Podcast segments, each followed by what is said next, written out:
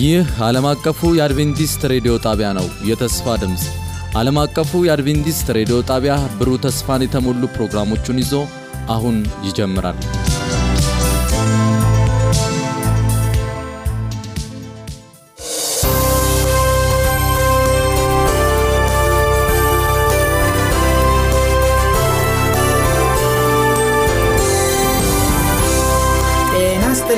አድማጮቻችን ይህ የአድቬንቲስት ዓለም አቀፍ ሬዲዮ የአማርኛ ስርጭት ክፍል ነው።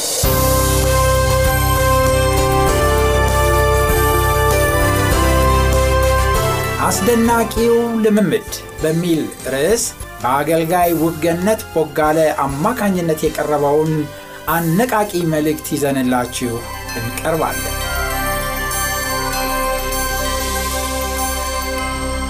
ዝግጅቱ እምነታችንን የምናድስበት፣ ለመንፈስ ቅዱስ ኃይል የምንጸልይበት፣ ለአዳዲስ ነፍሳቶች መዳን የምንጸልይበትና የምንመሰክርበት፣ ለክርስቶስ ምጽአት የምንዘጋጅበት ይሆናል።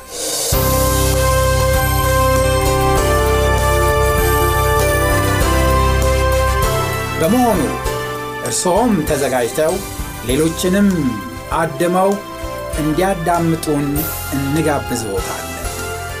የህይወት ቃል ለሁሉ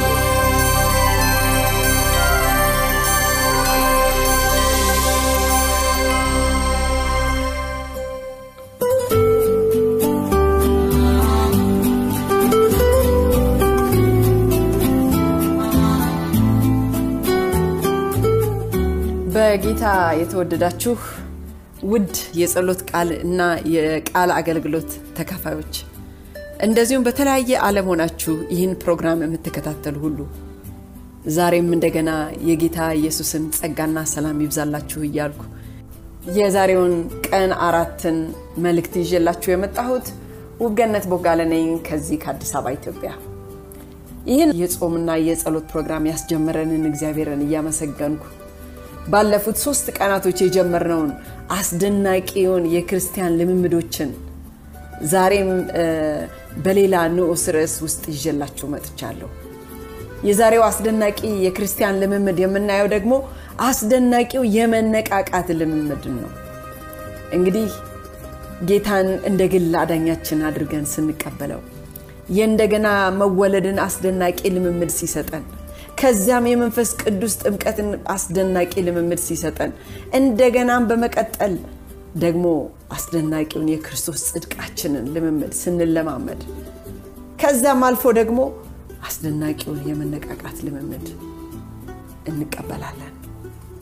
ይህ የመነቃቃት ልምምድ ደግሞ ጌታን ለተቀበሉት ለእኔና ለእናንተ በጣም አስፈላጊ ነው።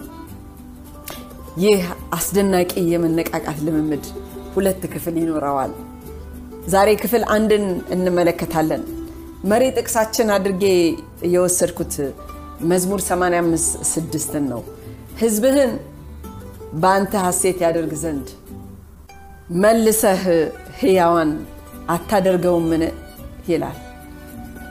ህዝብህን ህዝብህ በአንተ ሐሴት ያደርግ ዘንድ መልሰህ ሕያዋን አታደርገውምን ይላል። እንጸልይ። ቅዱስና ዘላለማዊ ሆንክ የሰራዊት ጌታ እግዚአብሔር ኃያልና ሕያው አምላክ በጌታ በኢየሱስ ክርስቶስ ስም ወደፊትህ እንቀርባለን። እንደገና እናመሰግንሃለን ጌታ ሆይ፣ ይህንን ሌላ እድል ደግሞ ስለሰጠህን። ሌላ እድል ጌታ ሆይ በእግሮች ስር እንድንቀመጥ፣ ከቃልህ እንድንሰማ፣ በቃልህ እንድንበረታታ፣ በቃልህ እንድንታደስ፣ በቃልህ እንድንነቃቃ እግዚአብሔር ሆይ የመነቃቃት አምላክ አንተ ነህና የእንደገና አምላክ አንተ ነህና ሌላ ደግሞ እድል ስለሰጠህን ክብር ምስጋና ላንተ ይሁንልህ። እግዚአብሔር ሆይ እናመሰግንሃለን። ባለፉት ሶስት ቀናቶች እንደባረከን፣ ወደኛ እንደመጣህ ልባችንን እያሞቅከው ስላለህ በጌታ በኢየሱስ ክርስቶስ ስም እናመሰግንሃለን። ዛሬም ደግሞ ጌታ ሆይ ዛሬም ከምን ጊዜው የሚበለጥ እንፈልግሃለን። ትናንትና ካገኘንህ በላይ ዛሬ እንፈልግሃለን ጌታ ሆይ። እግዚአብሔር ሆይ አንተ በእኛ እንድትገኝ፣ በመሐከላችን እንድትገኝ፣ የቃልህ ደጆች እንዲከፈቱ እግዚአብሔር ሆይ የጥበብና የማስተዋል ምንጭ ሆንከው አባት ለእያንዳንዳችን ይህን ቃል ለኔ ለምናገረው ለሚሰሙት ሁሉ ማስተዋልና ጥበብን ትሰጠን ዘንድ እንጸልያለን። ደግሞ እግዚአብሔር ሆይ መንፈስ ቅዱስህ በእያንዳንዳችን ላይ ይውረድ። እኔም ስናገር በመንፈስ ውስጥ ሆኜ እግዚአብሔር ሆይ በአንተ መንፈስ ውስጥ ሆኜ እንድናገር አንደበቴን እንድትቀባ በጌታ በኢየሱስ ክርስቶስ ስም ጸልያለሁ። ይህንን ደግሞ የሚያዳምጡት ሁሉ ጌታ ሆይ መንፈስ ቅዱስህን ሞልታቸው፣ ማስተዋያ ልቦና ሰጣቸው፣ የሚቀበል ልብ ሰጣቸው። እግዚአብሔር ሆይ ማዳመጥ እንዲችሉ እንድትረዳቸው ጸልያለሁ። በመስቀል ጀርባ ሸሽገኝ ጌታ ሆይ ኃጢአት በደልን ሁሉ ይቅር በለኝ። ደካማውን ማንነቴን እንድትጠቀምበት አይኖቻችን ተከፍተው ከቃለ ድንቅህን ማየት እንዲችሉ እንድትረዳን ጸልያለሁ። ክብር ሁሉ ላንተ ይሁን በጌታ በኢየሱስ ክርስቶስ ስም አሜን አሜን።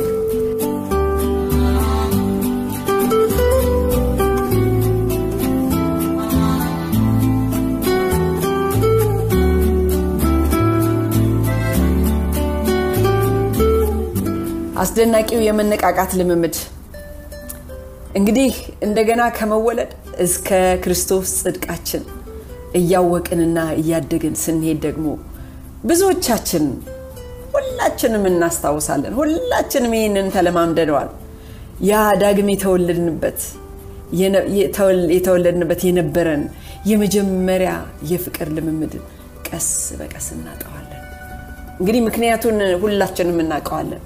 አንዳንድ ጊዜ ህይወታችን በሌሎች ነገሮች ይጣመዱና የጌታ ኢየሱስ ፍቅር በልባችን ላይ እየበረደ ሲሄድ እናገኘዋለን። ስለናንተ አላውቅም፣ እኔ ግን ይሄ ያጋጥሞኝ ያውቃል። ህይወቴ በተለያዩ ሩጫዎች ይሞላና የእግዚአብሔር ቃል የእግዚአብሔር ድምጽ ልክ በእሾክ መካከል እንደተዘራ ይሆናል። በልቤ እሾኩ እንቅ አድርጎ ይይዘዋል። አንዳንድ ጊዜ ያጋጥማችሁ አያውቅም ወገኖቼ? እኔ ያጋጥሞኝ ያውቃል። የዚህ ዓለም ጣጣ፣ የዚህ ዓለም ኑሮ፣ የነገሮች መብዛት በህይወታችን ከልክ ያለፈ ነገር ሲሆን አይምሮአችንን ወደ ሌላ ከጌታ ላይ አንስተን ወደ ሌላ በመናረግበት ጊዜ የእግዚአብሔር ፍቅር ቀስ እያለ ልባችንን እየለቀቀ ለልባችን ውስጥ የሰጠነው የእግዚአብሔር ፍቅር በሌላ ነገር እየተተካ ሲሄድ ወገኖቼ በመቤተ ክርስቲያን መሄዳና አቋርጥም ምናልባት መጽሐፍ ቅዱስም ማቆም ማንበብ አላቆምን ይሆናል። ነገር ግን ህይወታችን ወደ ለብታ ህይወት ይሄዳል። ጌታ ኢየሱስ በራእይ መጽሐፍ ውስጥ እንዳስተነቀቀው ይህ በመጨረሻ በላዶቅያ ቤተ ክርስቲያን እንደተከሰተ ነው። ስለዚህ ዛሬ የእግዚአብሔር ህዝቦች ታላቅ ፍላጎት ሊሆን የሚገባው ምንድነው? ሪቫይቫል ነው፣ መነቃቃት ነው። እንደገና መልሰህ ያው አድርገን እንበለው። ራእይ ሶስት አስራ ስድስት እስከ አስራ ሰባት ምን ይላል? እንዲሁ ለብ ስላልክ በራድም ወይም ትኩስም ስላልሆንክ ካፌ ልተፋህ ነው። ሀብታም ነኝና ባለጠጋ ሆኛለሁ አንድም እንኳን አያስፈልገኝም የምትል ስለሆንክ ጎስቋላና ምስኪን ደሃ ወርም የተራቆትክ መሆንን ስለማታውቅ ይላል። እግዚአብሔር ይርዳን ወገኖቼ። ዛሬም እንደዚሁ የዓለም ታላቅ ፍላጎት በዚህ በአገራችን ላይ እንኳን መነቃቃት ነው የሚያስፈልገው ወገኖቼ። ዓለም በጣም ከፍተኛ የሆነ የሞራል ውድቀት ላይ በመሆኗ ለእግዚአብሔር የፍርድ ቀን ተዘጋጅታለች። ይህንን አይነት መንገድ የሚከተል ትውልድ ሁሉ ፍጻሜው ጥፋት እንደሆነበት ከታሪክ እንማራለን። በመጨረሻው ዘመን የሚኖሩ መንግስታት በእግዚአብሔር ላይ እንደሚያምጹ ዳንኤል በጻፈው መጽሐፍ በሁለተኛው ምዕራፍ ላይ ተገልጿል። ለዚህ ነው እግዚአብሔር ድንጋይ ከላይ ወርዶ የምስሉን እግር እንዲመታ እንደሚመታው የገለጸው። ወገኖቼ ዳንኤል ምዕራፍ ሁለት አርባ አራት እና አርባ አምስትን ስናነብ በእነዚያ ነገስታት ዘመን የሰማይ አምላክ ለዘላለም የማይፈርስ መንግስት ያስነሳል፣ ለሌላ ህዝብም የማይሰጥ መንግስት ይሆናል። እነዚያንም መንግስታት ሁሉ ትፈጫቸዋለች፣ ታጠፋቸዋም አለች፣ ለዘላለምም ትቆማለች። ድንጋዩም ድንጋዩም እጅ ሳይነካው ከተራራ ተፈንቅሎ ብረቱንና ናሱን ሸክላውንና ብሩን ወርቁንም ሲፈጨው እንዳየ ይላል። ወገኖቼ ሌላ ርቀን ሳንሄድ ባገራችን ላይ እንኳን በህይወት ዘመናችን እናየዋለን ብለን የማናስበውን ልቂት መፈናቀል በዘር መጨፍጨፍ ያሮጊትና የህፃናትን መደፈር አይተናል። በእኛ ሀገር ብቻ ደግሞ አይደለም በሌሎች ሀገሮች በአለማት ሁሉ ያንን የመሰለ ሲሪያን አስተውሳችሁ ታቃላችሁ። ያን የመሰለ ሀገር እንዴት እንደፈረሰ የመን እንዴት እንደፈረሰ የሰው ልጅ ያልፍበታል ብለን በማናስበው ሲያልፍ አይተናል። እነዚህ ሁሉ ክስተቶች ግን አንድ ነገር እየተናገሩ ነው።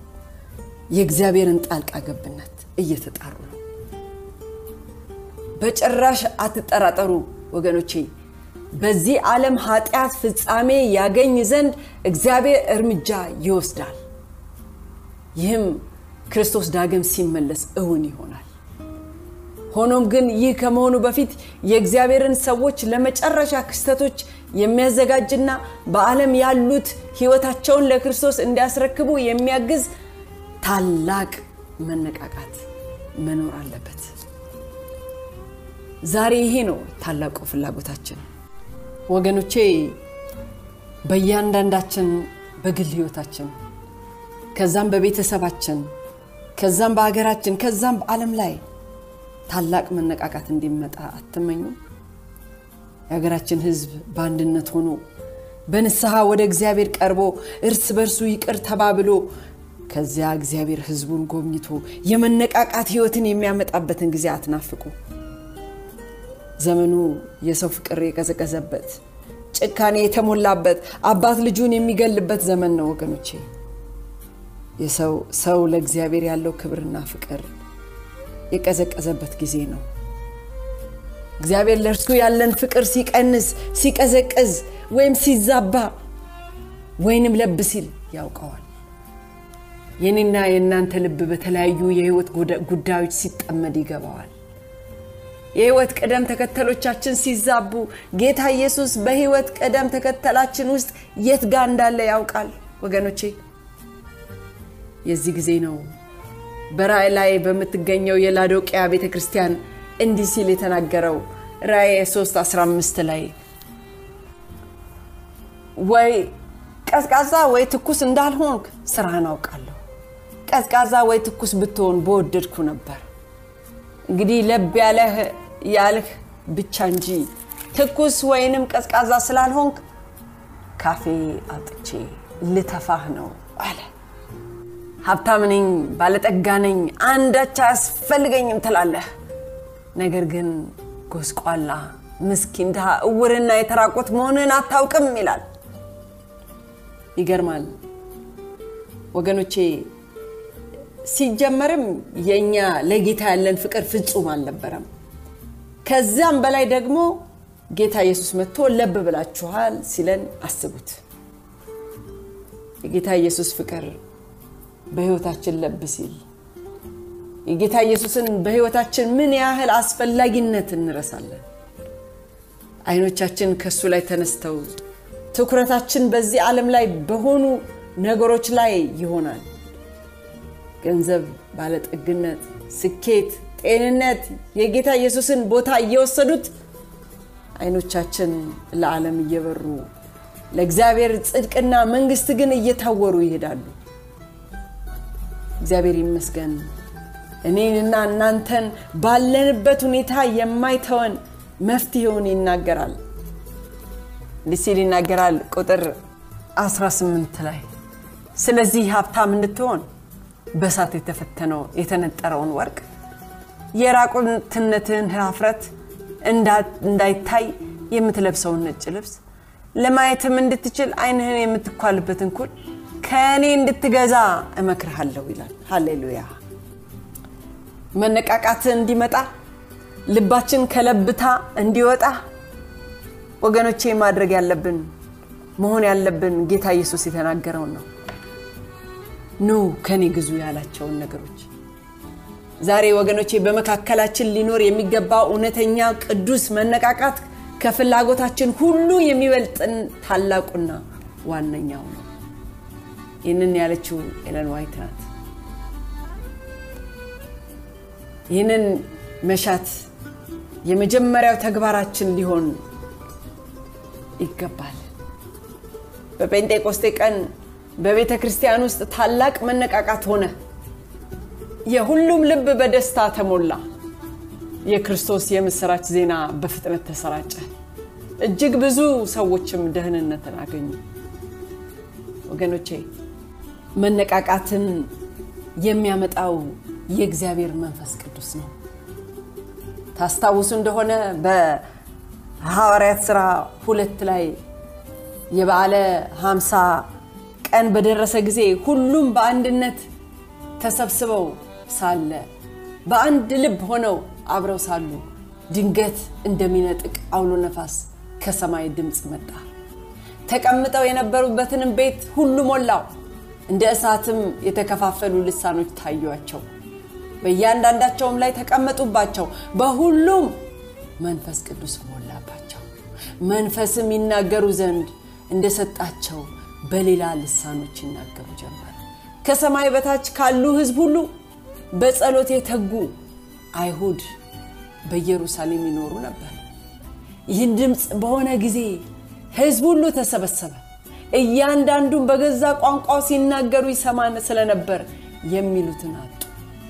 ተገርመውም ተደንቀውም እንዲህ አሉ፣ እነሆ እነዚህ የሚናገሩት ሁሉ የገሊላ ሰዎች፣ የጳርቴና የሜድ የኢላጤምም ሰዎች፣ በሁለት ወንዝ መካከል በይሁዳም በቀጴዶቅያም በጴንጦስም በእስያም በፍርግያም በጴንፍልያም በግብጽም በቄሬናም በኩል ባሉት በሊቢያ ወራዶች የምንኖር በሮሜ የምንቀመጥ አይሁድም ወደ ይሁዲነት የገባን የቀርጤስና የአረብ ሰዎች የእግዚአብሔርን ታላቅ ሥራ በልሳኖቻችን ሲናገሩ እንሰማቸዋለን አሉ። የሚገርመው ነገር ደግሞ የሐዋርያት ሥራ ሁለት ሲቀጥል አርባ አንድ እና አርባ ሰባት እንደዚሁም ሁለት ከአንድ እስከ አስራ አንድ የነበረውን ስናነብ ቃሉን የተቀበሉ ምን አሉ አለ ተጠመቁ። በዚያን ቀን ሶስት ሺህ የሚያህል ነፍስ ነፍሳት ተጨመሩ። በሐዋርያትም ትምህርትና በህብረት እንጀራውን በመቁረስ በየጸሎቱም በጸሎቱም ይተጉ ነበር። ነገር ግን በሰው ሁሉ ፍርሃት ሆነ። በሐዋርያትም እጅ ብዙ ድንቅና ምልክት ተደረገ። ያመኑትም ሁሉ አብረው ነበሩ። ያላቸውን ሁሉ አንድነት አደረጉ። መሬታቸውንና ጥሪታቸውንም እየሸጡ ማንኛውም እንደሚፈልግ ለሁሉ ያካፍሉት ነበር። በየቀኑም በአንድ ልብ ሆነው በመቅደስ እየተጉ በቤታቸው እንጀራ እየቆረሱ በደስታና በጥሩ ልብ ምግባቸውን ይመገቡ ይመገቡ ይመገቡ ይመገቡ ነበር።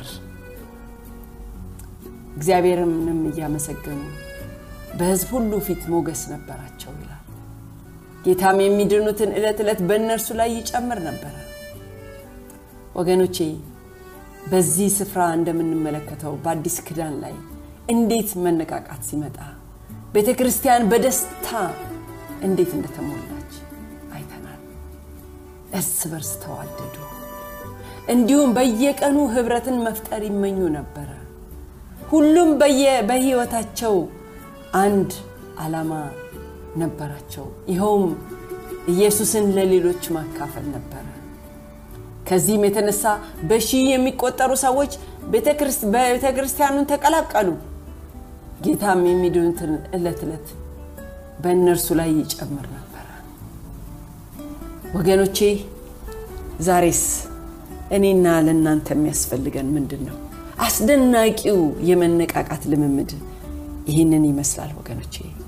ልክ በቀደመችዋ ቤተክርስቲያን ላይ የወደቀው የፈሰሰው ያ መንፈስ ቅዱስ በእኔና በእናንተ ላይ እንደገና በራድ ባልሆንበት ወይም ሙቅ ባልሆንበት ነገር ግን ለብ ያለ ህይወት በያዝንበት የእግዚአብሔር ነገር ብዙም ኢንትረስት በማይኖርበት ጊዜ ጸሎት መጸለይ ሲደክመን ሲሰለቸን የእግዚአብሔርን ቃል ማጥናት ሲደክመን ወገኖቼ መንፈስ ቅዱስ ያስፈልገናል።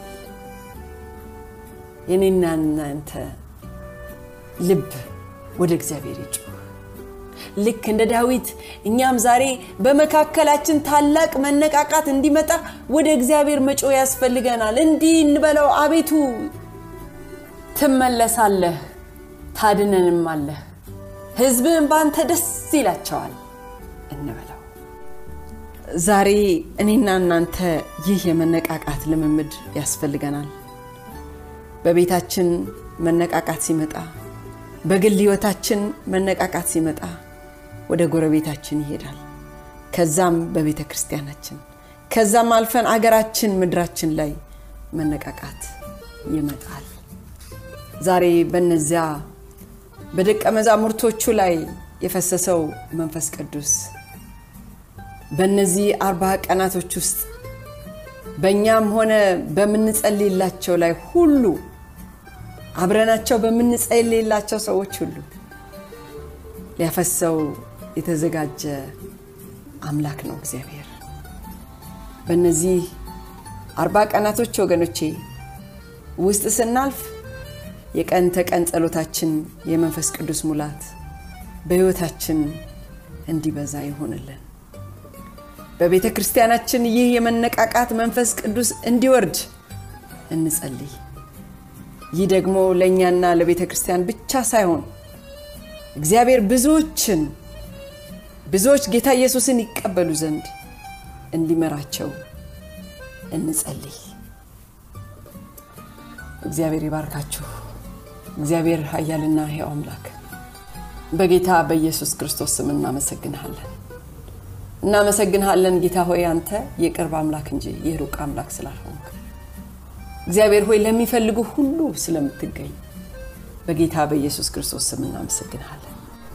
አባት ሆይ በእውነት በሕይወታችን ውስጥ ሁሉ እግዚአብሔር ሆይ ስለምታደርገው ነገር እናመሰግንሃለን።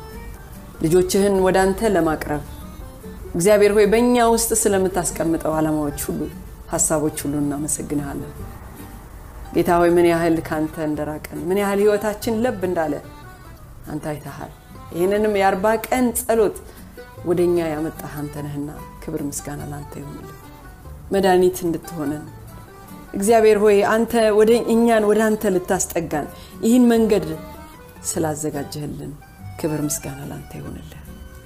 አቤቱ እግዚአብሔር ሆይ በጌታ በኢየሱስ ክርስቶስ ስም ከዚህ ከለብታ ህይወት እንድታወጣን እጸልያለሁ። ጌታ ሆይ ለብ ብለን ያንተ ፍቅር ከኝ በእኛ ልብ ውስጥ ጌታ ሆይ ቀዝቅዞ ሌሎች ነገር ልባችንን ሲወስዱሳል ምንኛ እግዚአብሔር ሆይ ኪሳራ ነው ለኛ።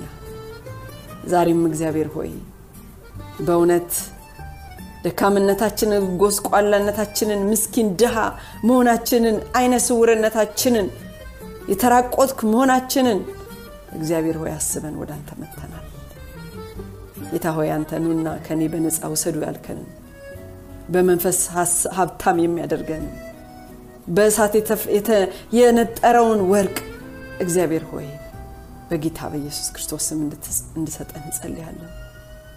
ገመናችንን የሚደብቀውን እግዚአብሔር ሆይ ሀፍረታችን እንዳይታይ የምታለብሰንን ጌታ ሆይ ያንን ነጭ ልብስህን እንድታለብሰን ጸልያለሁ።